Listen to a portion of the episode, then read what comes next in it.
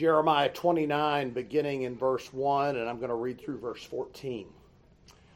These are the words of the letter that Jeremiah the prophet sent from Jerusalem to the surviving elders of the exiles, and to the priests, the prophets, and to all the people whom Nebuchadnezzar had taken into exile from Jerusalem to Babylon. This was after King Jeconiah and the queen mother, the eunuchs, the officials of Judah and Jerusalem, the craftsmen and the metalworkers had departed from Jerusalem. The letter was sent by the hand of Elasah, the son of Shaphan, and Gemariah, the son of Hilkiah, whom Zedekiah, king of Judah, sent to Babylon to Nebuchadnezzar, king of Babylon.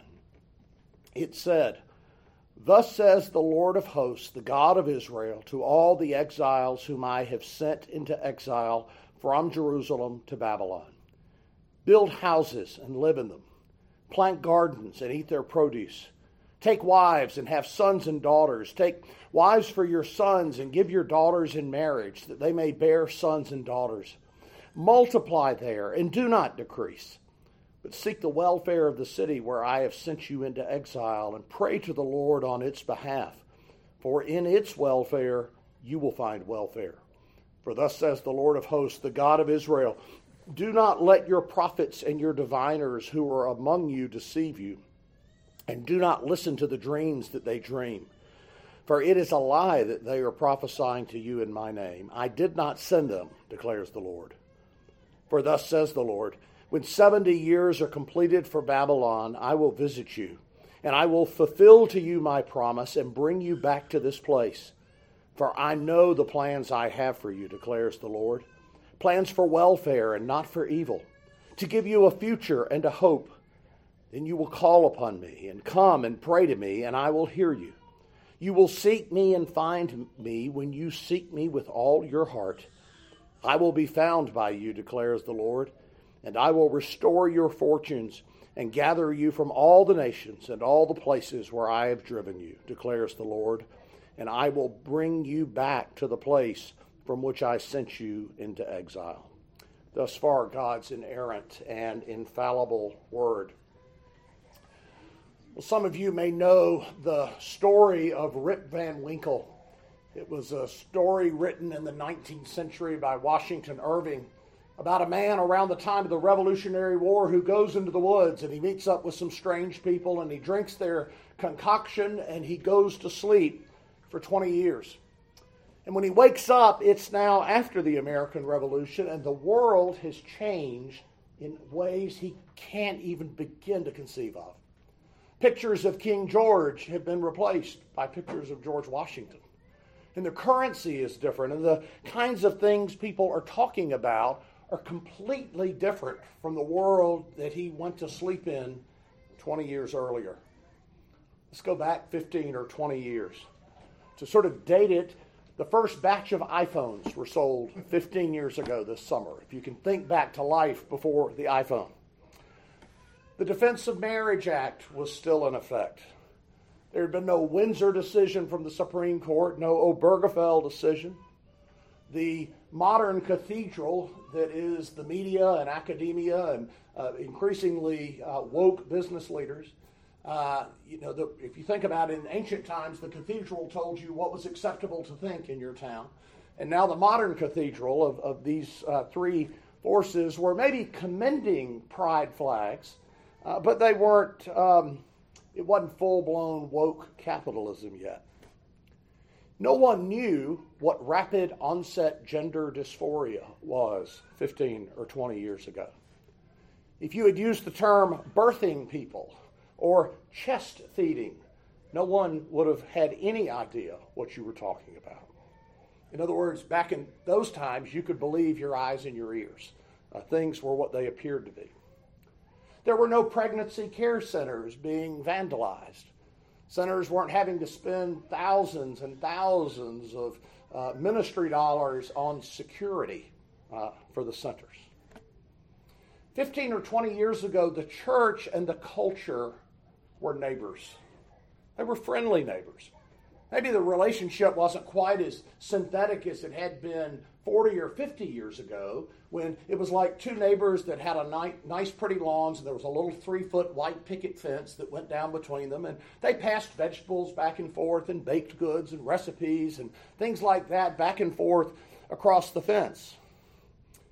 15 years ago, if you fast forward to then, there was kind of a neutral tolerance for each other. The, the church and the, the world and the culture living side by side, not really embracing like they used to, but not hostile either. Now, the times in which we live in 2022, the church has a new cultural neighbor, and the neighbors don't like us. and the neighbors are just waiting to report us to the HOA for some infraction that they are certain we are going to commit any moment.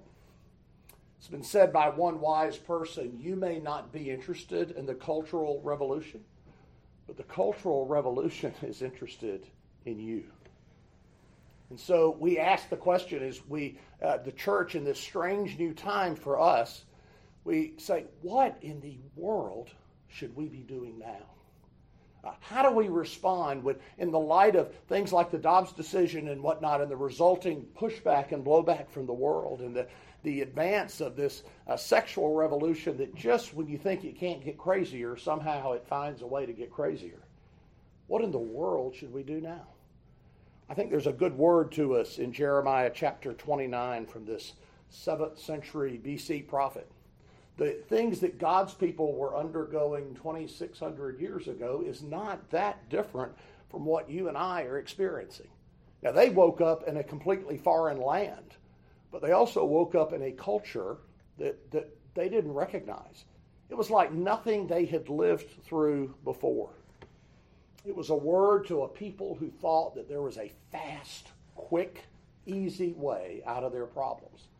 And God shows them that He is at work and that they have work to do.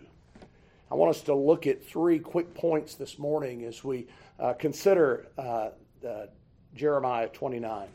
The first of these is what I'll call exile's origination. Now, you remember Israel and Judah had separated after the death of Solomon, and the northern kingdoms had fallen to the Assyrians in 722 BC. And now we're about 120, 125 years later in the southern kingdom.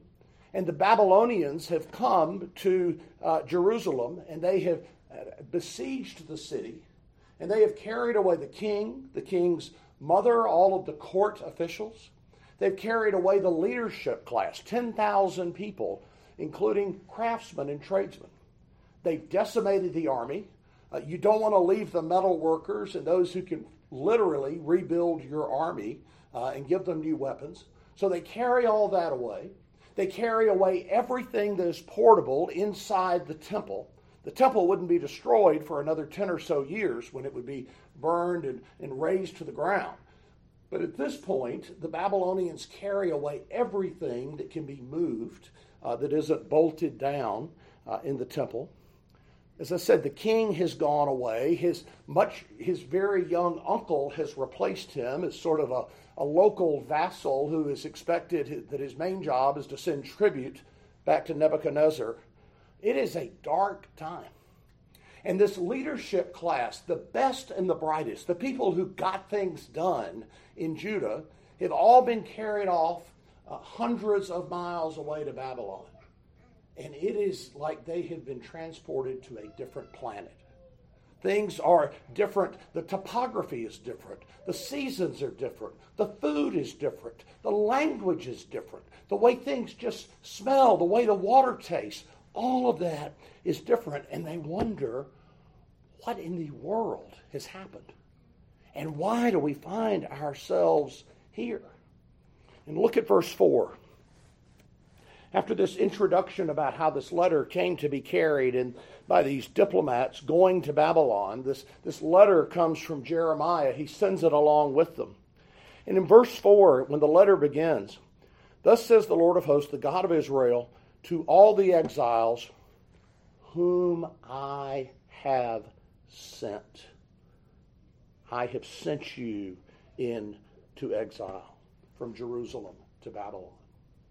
The temptation would have been to have blamed this deposed king, to blame his leaders. If only they had followed this policy or that policy, if only they had strengthened the army in different ways. If only. And God says, You are right where I want you. You may be a thousand miles from home. You may not understand the language around you. You may feel like you have been plopped into a culture that is, is unnerving and is unsettling, and you can't quite get your mind around the way people think. And God says, This is exactly where I want you. In this place, in this time. You, you think you're a long way from home. You may know the experience uh, like the captives did, the Psalm 137, which was written during this time period, when the captives say, How can we sing the Lord's song in a foreign land? It is, it is different, and we don't understand it. And friends, the temptation is to think that God is some sort of short order cook. And like a, a, a, cook who is in the kitchen and the orders are coming fast and furious, and he's having to run here and there and deal with circumstances he didn't expect. No, we are right where he would have us. He is the sovereign Lord of all, who knows when a sparrow falls, who knows every hair on your head. And he has made us for this time and for this place. And especially if you are older in here this morning, and so you've seen even more change over the course of your lifetime, the temptation is to think, maybe I've lived too long. I just don't recognize this world. I'm not sure I want to be a part of this world. Friend, let me say to you, you have not lived too long. And God has work for you to do yet still in the world. So when we don't glide over verse 4, when the Lord says, I have sent you to this time and to this place. Now, I want us to spend most of our time this morning in verses 5 to 9 on what I'll call exiles' instructions. Because again, we want to know what, what do I do in this exile? How do I live in this strange new world? How do I adapt? How am I productive and, and, and, and profitable for the kingdom? And how do I not lose my mind when it seems like the world around me has? Look at what uh, God says to his people uh, beginning in verse 5. He says, Build houses and live in them. The temptation, if you went, uh, were carried away in exile, you wouldn't have had long to pack up your things. You, you throw some things into a suitcase, as it were, and you're, you're marched off and, and go in a great caravan to Babylon. And uh, you, you, you settle there in what would we call a refugee camp. And the temptation would be to think, we are going to get out of here as fast as we can. Uh, we are going to stay in tents. We are not going to hang pictures on the wall. We are not going to, we are not going to plant gardens. We're, we're not going to beautify the landscape around us. We are going to get out of here as fast as we can. And if you uh, go back to chapter 28, do that this afternoon, this Hananiah, the false prophet, tells them, We're going to be out of here in two years. This is just a little blip, it's a little hiccup, and uh, things will be over quickly. And God says, Actually, I want you to build a house. Some of you have been through renovations recently and then or think about even building a house from scratch. That takes a while. It's not a quick process. But God says, Oh, you, you've got time. Build a house, settle into it, hang pictures on the wall, plant trees in the yard because you're going to be there long enough to enjoy them. He says, plant gardens and eat the food from there. I think this is pointing them to, you know, don't just stay in your little enclave and eat the foods like you used to have from home. This is your new home. This is the new place uh, where you're going to be. And so, uh, for, for, that matter, plant gardens and eat their produce. Uh, learn to like the things that are around you. Find those things that you can celebrate in the culture. And more than anything, beginning in verse 6, uh, Uh, he says, carry on with your family life. Take wives and have sons and daughters. Take wives for your sons, give your daughters in marriage that they may bear sons and daughters. Multiply there and do not decrease. One of the things we see in the history of the world that demographers watch when people are encouraged about the future, they start having babies and they start having big families. And when people are concerned about the world, when wars break out in places, I suspect if you could know what the real fertility rate was in Ukraine right now, you would find that that rate has fallen off almost to nothing. But beginning nine months after the beginning of that war, uh, the maternity wards are going to be empty for a while because people are pessimistic about the future. And God is saying to his people here, no, actually, you need to start having babies. And you need to settle in and you need to thrive in this strange new place where I've put you. People have quit having babies for the most part in Japan. There won't be a Japan in another 100 to 150 years. There won't be a Russia in another 100 to 150 years. They're not anywhere near replacement rate of their population because people are discouraged about the future. There's nothing, in a sense, to live for. And God says to his people, though, no, you have lots to live for. You have important work to do in this place. You didn't come to Babylon to wither on the vine and to die away, but instead, reproduce. I mean, he goes into such detail in verse 6 and he hammers home the point. And see, you wouldn't start having babies like that. You wouldn't follow that command unless you're confident that God knows what He's doing and that He has this under control and that He is the sovereign Lord of all. And so to have children in that culture was an act of faith. I would say to have children in this culture, this brave new world culture in which we live, is an act of faith. It says, God has promised He will be God to, to me and to my children, and He will provide for their needs. And God is doing a work in the world through his people. And so, uh, verse 7, uh, Jeremiah goes on and says, Seek the welfare of the city. Now, understand what he's saying. He's not saying, Seek the welfare of Jerusalem, the place where you want to be. No, seek the welfare of the last place in the world you want to be, which is Babylon. You know, often this verse is bandied about by um, cool, hip church planners and skinny jeans and uh, who like, you know, craft beer and artisan coffee and those kinds of things. And this becomes a verse for justifying, oh, you get to go live amongst people that you kind of like and you're sort of like them anyway. And what uh, Jeremiah is saying is no, these people that you don't want to be around and you want to be a thousand miles away from them you move toward them and you seek their welfare. You, you unpack your belongings in these houses you're going to build. You settle in, you grow the local vegetables, you become a blessing to the city that is around you. Again, this is an act of faith. It requires us to say, Lord, I can't see what you're doing. I can see two years out when we're going to be going back home. But if Hananiah is a false prophet and he's lying, and we're going to be here 70 years, that means if you're an adult, you're probably going to die there. You're going to die in that culture. And God says, I sent you here. And, and I want you to seek the welfare of this city. The first place that begins, I think, is in praying for that city. Not just lamenting, not just in a holy way cursing what the city has become, uh, coming before God in doing that, but instead, God says, if you want your welfare to be good, then it's going to come through this city. The last place in the world you want to be. The last people that you want to be praying for and living around, and I want you to seek their welfare the people of God are going to have skin in this game.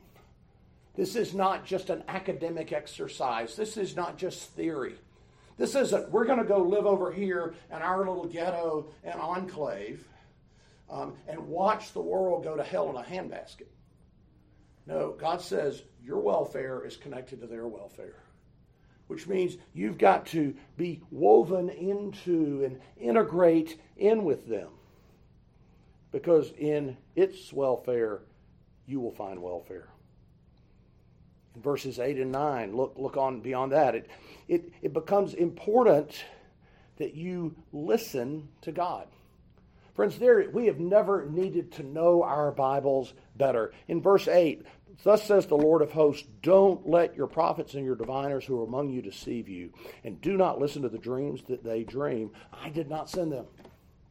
It has never been more important that we be able to discern um, the hyenas and the jackals from the Word of God.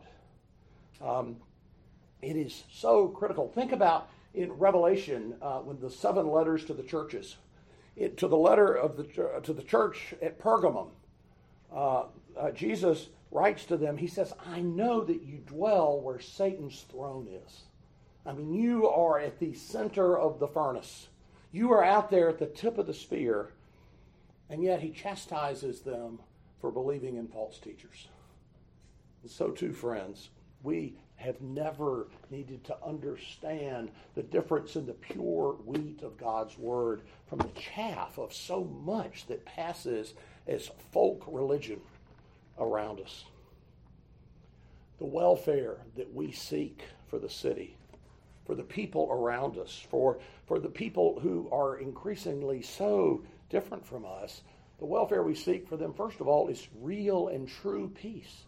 The peace that comes through faith in Christ Jesus, through being washed in his blood, through a risen Christ who reigns over every square inch to whom all authority in heaven and earth uh, has been given. That means it's going to be important that the church stay on its very narrow mission, even as Christians have a very broad mission in the world. God has gifted the people in this room in so many different ways, and He's put you in different contexts, and you're in different neighborhoods, and you've got different coworkers, and extended families, and relatives. And God has given you uh, many opportunities to shine as lights in an increasingly dark place. But in order for you to be equipped to do that, that means the church must focus on the things that God has given the church to do exclusively to preach and to teach and make disciples. And so there are lots of good things that Christians ought to be doing in the community that the church would want to support and come alongside of, and other Christians come alongside of, but that's different from the work that the church uh, has been given to do. If anything, the thing the church needs to be doing in this strange new time is, is cultivating a distinctively Christian culture. A church has never shined, a group of Christians in a particular place have never shined more brightly than they do as this world gets darker and darker. And so we do have a Christian culture to preserve because we want the world to be blessed by that. And so, if you'll play along with me for just a second, as we think about the metaphor we said there was a white picket fence separating the church and the world in times past. That fence increasingly needs to be 12 feet tall. And it needs concertina wires strung all over it. And we need guards walking that all the time.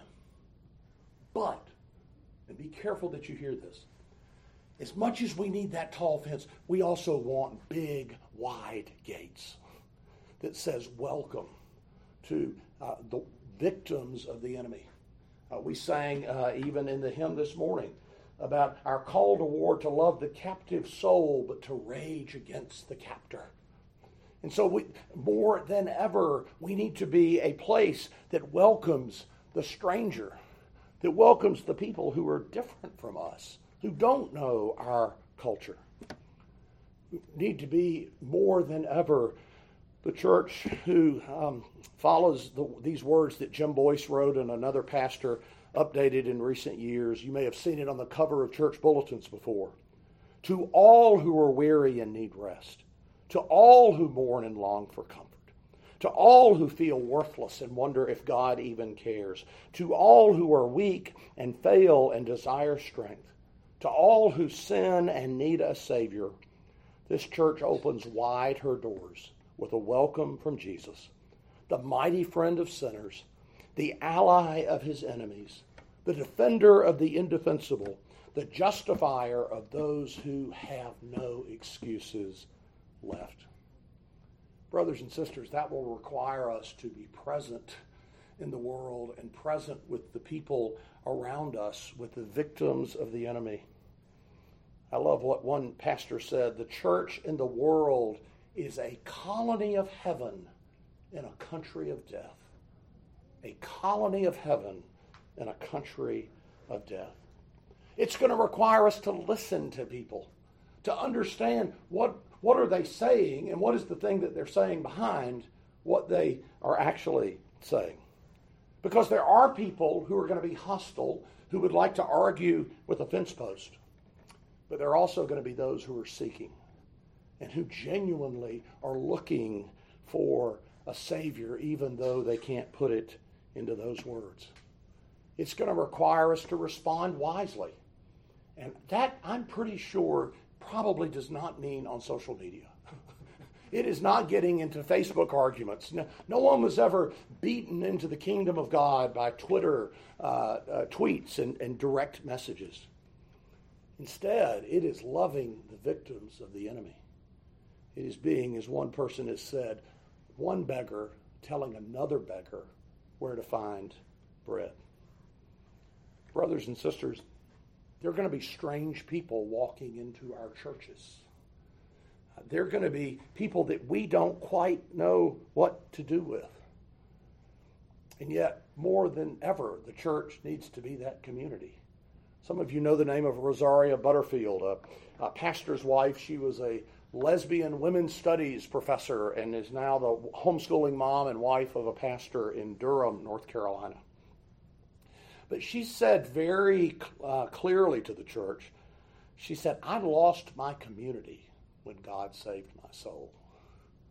She, she lost the tight knit bonds of that community, predicated on sin as it was. Nevertheless, it was a real community for which the human heart longs. There will be people coming through these doors in the years ahead, perhaps in the next months and next, uh, the next year or two, who are victims of the enemy's lies.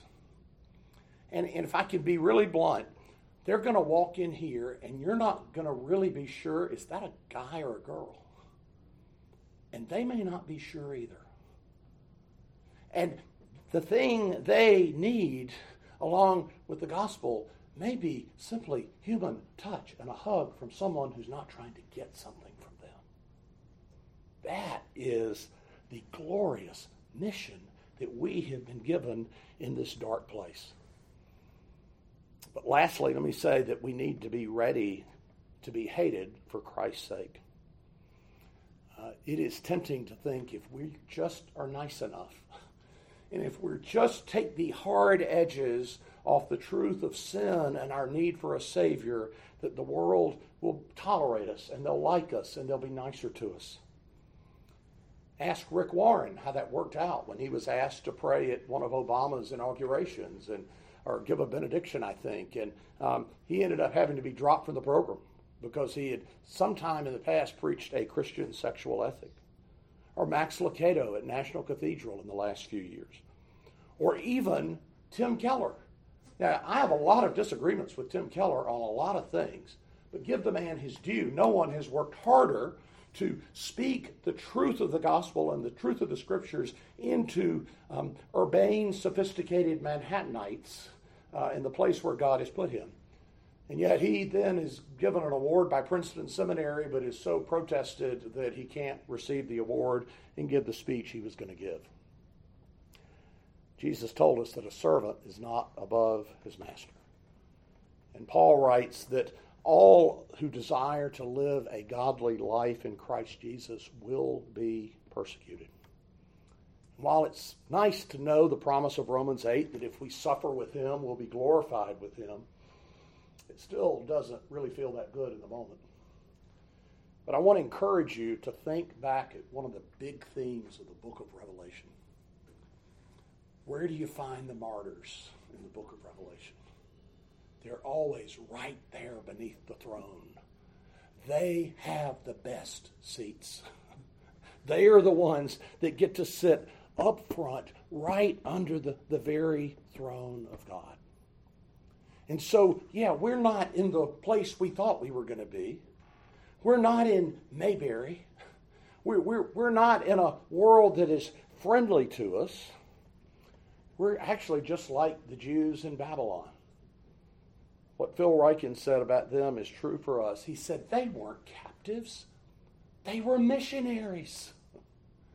They had been sent, maybe against their will, off to a distant place. But they were a city set on a hill. Friends, think of that glorious vision at the end of the Bible, and indeed little glimpses throughout of the nations streaming to the King at the end of the age. And the church is that beautiful representative that points to King Jesus in a dark culture. There are going to be people that come into our homes, our, our children's friends, who have never seen a house where mom and dad are still married and they sit down and the family eats a meal together and they talk about the most important things of life. They may not have ever eaten a meal where people aren't all looking at their phones. We're going to have coworkers and, and people around us who don't understand the common grace wisdom of the Sabbath and of the Lord's Day, who have never seen functional marriages, who don't understand that God's commandments are for our good. So we have to walk in that narrow path of being in the world, against the world, for the world, and yet not of the world. Well, as we as we wrap this up this morning, look finally in verses 10 to 14.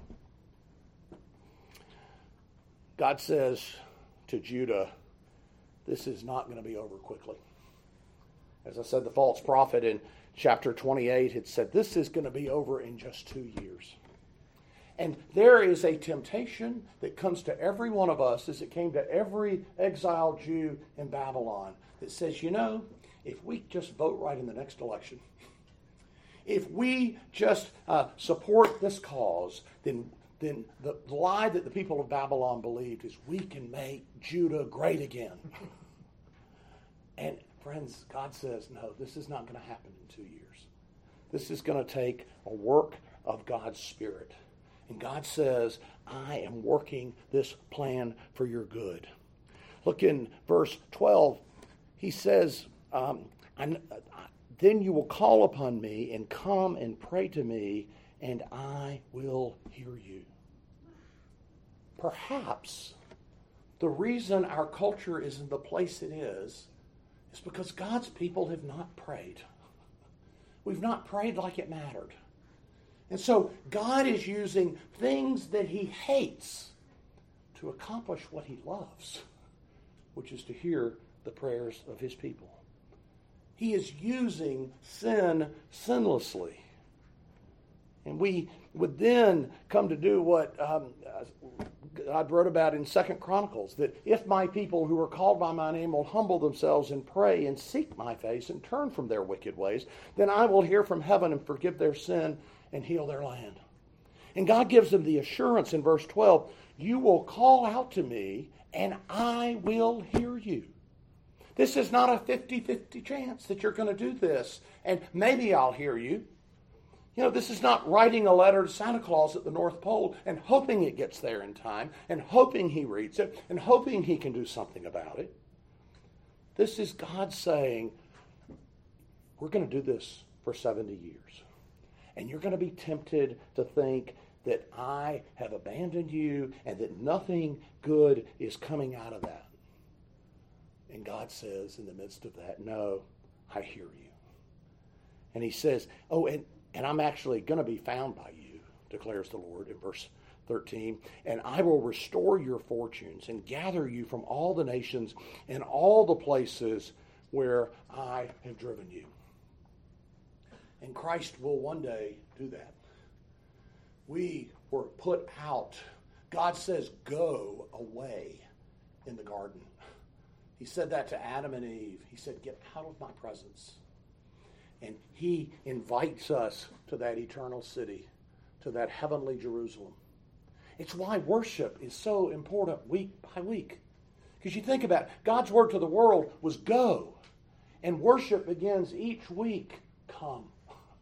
Come to me. It is God summoning us to himself. That is the wonder that we get to see in the world these days. Julian the Apostate was the last pagan emperor of Rome. He found out about the power of Christians when he wrote these words. He called them the Galileans. He said, These impious Galileans not only feed their own, but ours also welcoming them with their agape. They attract them as children are attracted with cakes. While the pagan priests neglect the poor, these hated Galileans devote themselves to works of charity, and by a display of false compassion have established and given effect to their pernicious errors. Such practice is common among them and causes contempt for our gods. Julian only ruled 18 months. He said on his deathbed, you Galileans have conquered. He knew the inevitable effect of the march of King Jesus. The end of the Fellowship of the Rings, Frodo says to Gandalf, I wish it need not have happened in my time. And Gandalf says, So do I, my dear Frodo, and so do all who live to see such times. But that is not for them to decide.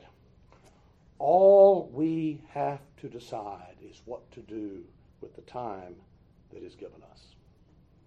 And for Christians, we have to first ask who has given us this time? Who has put us in this place? Who has equipped us by his Spirit? Who has triumphed over the cross and the grave and is now ascended at the right hand of the Father? Who has poured out his Spirit? We're in a new relationship with the culture but that Jesus still wins. The outcome is still the same. What we're undergoing and learning to make peace with is the experience of most Christians in most places in the world through most of the history of the church. So it's not a time for us to beg the coach to take us out of the game, but to thank the Lord that He has put us into it. And so back to the question I asked at the very beginning what in the world should we do now? Let me close with these words of uh, the Apostle Peter and asking or answering that question. He writes in 1 Peter 2 But you are a chosen race, a royal priesthood, a holy nation, a people for his own possession, that you may claim the proclaim the excellencies of him who called you out of darkness into his marvelous light. Once you were not a people but now you are God's people. Once you had not received mercy, but now you have received mercy. Beloved, I urge you as sojourners and exiles to abstain from the passions of the flesh which wage war against your soul. Keep your conduct among the Gentiles honorable, so that when they speak against you as evildoers, they may see your good deeds and glorify God on the day of visitation. Be subject to the Lord's sake for every human institution whether it be to the emperor as supreme or to governors as sent by him to punish those who do evil and to praise those who do good. For this is the will of God that by doing good you should put to silence the ignorance of foolish people. Live as people who are free, not using your freedom as a cover up for evil, but living as servants of God. Honor everyone, love the brotherhood, fear God, honor the emperor. In the name of the Father, and the Son, and the Holy Spirit. Amen.